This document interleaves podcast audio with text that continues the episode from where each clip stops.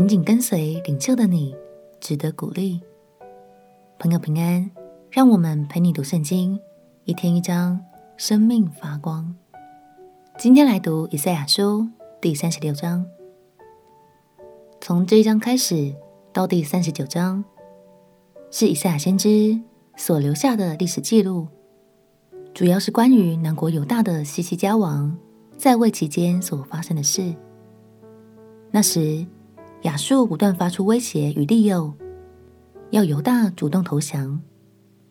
但是犹大百姓们可不是省油的灯，他们同心合一，信任领袖的带领，并没有轻易被动摇哦。让我们一起来读以赛亚书第三十六章。以赛亚书第三十六章。西西家王十四年，亚述王西拿基立上来攻击犹大的一切坚固城，将城攻取。亚述王从拉吉差遣拉伯沙基率领大军往耶路撒冷，到西西家王那里去。他就站在上池的水沟旁，在漂布地的大路上。于是希勒家的儿子加宰以利亚敬，并书记舍伯纳。和亚萨的儿子史官约雅出来见拉伯沙基。拉伯沙基对他们说：“你们去告诉西西家说，亚述大王如此说：你所倚靠的有什么可仗赖的呢？你说有打仗的计谋和能力，我看不过是虚话。你到底倚靠谁才背叛我呢？看哪，你所倚靠的埃及。”是那压伤的伪杖，人若靠这杖，就必刺透他的手。埃及王法老向一切倚靠他的人也是这样。你若对我说：“我们倚靠耶和华我们的神。”西西家岂不是将神的邱坛和祭坛废去，且对犹大和耶路撒冷的人说：“你们当在这坛前敬拜吗？”现在你把当头给我主亚述王，我给你二千匹马，看你这一面骑马的人够不够？若不然，怎能打败我主臣仆中最小的军长呢？你竟倚靠埃及的战车马兵吗？现在我上来攻击毁灭这地，岂没有耶和华的意思吗？耶和华吩咐我说：“你上去攻击毁灭这地吧。”以利亚敬、舍伯那、约雅对拉伯沙基说：“求你用亚兰言语和仆人说话，因为我们懂得；不要用犹大言语和我们说话，达到城上百姓的耳中。”拉伯沙基说：“我主差遣我来，岂是单对你和你的主说这些话吗？不也是对这些坐在城上，要与你们一同吃自己粪、喝自己尿的人说吗？于是拉伯沙基站着，用犹大言语大声喊着说：“你们当听亚述大王的话。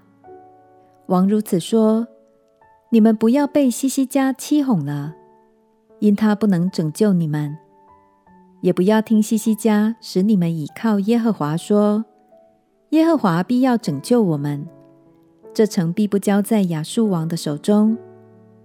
不要听西西家的话，因亚述王如此说：你们要与我和好，出来投降我，个人就可以吃自己葡萄树和无花果树的果子，喝自己井里的水。等我来领你们到一个地方，与你们本地一样，就是有五谷和新酒之地。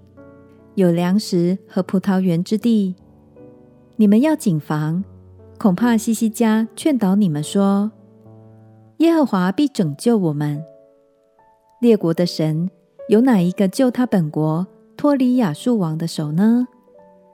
哈马和亚尔拔的神在哪里呢？西法瓦因的神在哪里呢？他们曾救撒玛利亚脱离我的手吗？这些国的神。有谁曾救自己的国脱离我的手呢？难道耶和华能救耶路撒冷脱离我的手吗？